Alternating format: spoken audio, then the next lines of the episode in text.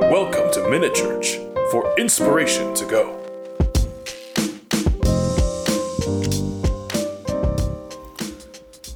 Hello and welcome to Minute Church. I'm Pastor Crespo.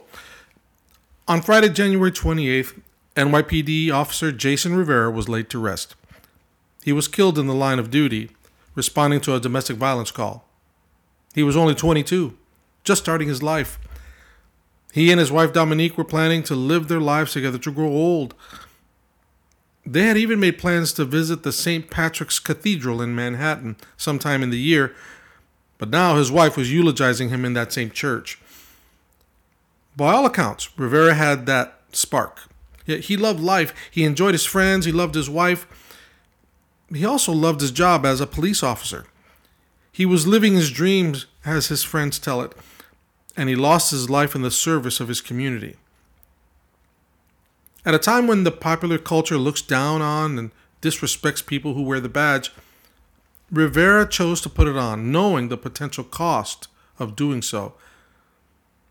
He made the ultimate sacrifice and is owed not only our respect, but he also deserves our gratitude.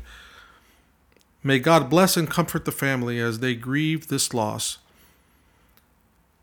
The Bible says in John fifteen thirteen, "No one has greater love than this, that a man lay down his life for his friends."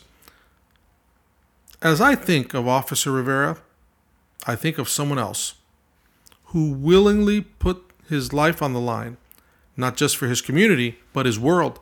But and not just the people living at that time, but from the beginning of time to the end of it.